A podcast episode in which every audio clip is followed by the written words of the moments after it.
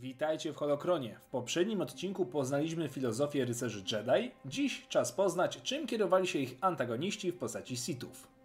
Dla niektórych użytkowników mocy kroczenie jasną stroną nie dawało odpowiedniej satysfakcji. Ograniczało ich, nie pozwalało osiągnąć pełni rozwoju. W końcu dlaczego ktoś obdarzony potęgą miałby z niej nie korzystać w pełni i sam narzucać na siebie ograniczenia? Takie myślenie w prosty sposób prowadziło do korzystania z emocji, które są zarezerwowane jedynie dla ciemnej strony mocy. Strach, agresja, nienawiść, złość, pycha, zawiść, zazdrość wszystko to elementy, które dają Sithom energię. Ale najważniejsza emocja stoi ponad nimi wszystkimi i jest nadrzędnym celem. Jest nią chęć posiadania jak największej władzy.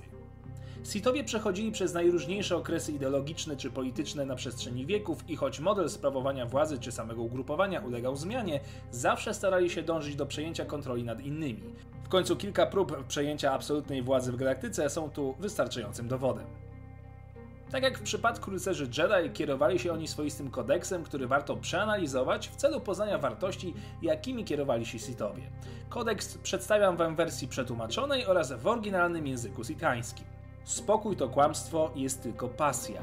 Dzięki pasji osiągam siłę, dzięki sile osiągam potęgę, dzięki potędze osiągam zwycięstwo, dzięki zwycięstwu zrywam łańcuchy, moc mnie wyzwoli.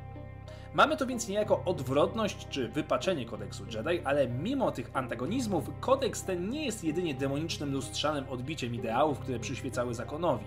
Pierwsza linijka mówi o tym, że uczucie spokoju jest złudne, bowiem jedyne co się liczy w życiu to oddanie się jakiegoś rodzaju pasji. Stagnacja i wieczny spokój to zaprzeczenie rozwoju.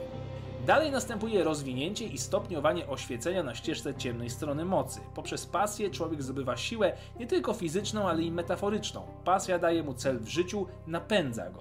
Dzięki sile natomiast osiągamy potęgę. I znowu, dosłowną, jak na przykład podczas wygranego pojedynku, i metaforyczną w postaci wpływów ekonomicznych, politycznych czy społecznych.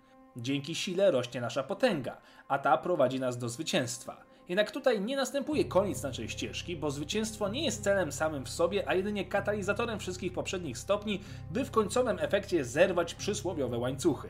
Można je interpretować na każdy możliwy sposób, ale najprostszy mówi o tym, że zrzucenie łańcuchów to uzyskanie totalnej, niepodważalnej wolności i wyzbycie się jakiejkolwiek odgórnej kontroli. Na koniec następuje podsumowanie w postaci wyzwolenia dzięki mocy, choć to akurat najczęściej kończyło się dla Sithów śmiercią i to rzadko przyjemną. Jeżeli chcecie poznać dodatkową interpretację każdego z wersów, odsyłam Was do nauk mistrzyni imieniem Jutura Ban, którą mogliście pierwszy raz poznać w grze Knights of the Old Republic, oraz do słów samego Cordisa, którego zabił Darth Bane.